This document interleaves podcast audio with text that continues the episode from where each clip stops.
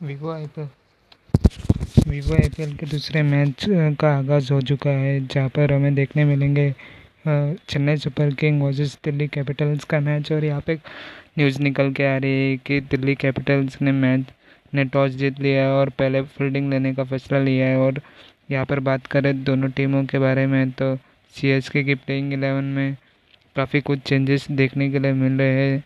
जहाँ पे बात करें Ruturaj Gaikwad Ambati Rayudu Faf du Plessis Suresh Raina M S Dhoni Moeen Ali Ravindra Jadeja Sam Curran Dwayne Bravo Shardul Thakur और दीपक चहर देखने मिलेंगे। वही दिल्ली कैपिटल्स की बात करें तो Shikhar Dhawan, Prithvi Shaw Ajinkya Rahane Rishabh Pant, Shimron Hetmyer, Marcus Stoinis Chris Woakes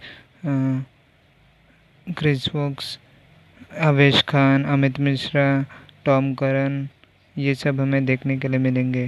तो आज का मैच काफ़ी अच्छा होने वाला है, क्योंकि दोनों ही टीमों में काफ़ी डेप्थ दिखाई दे रही है।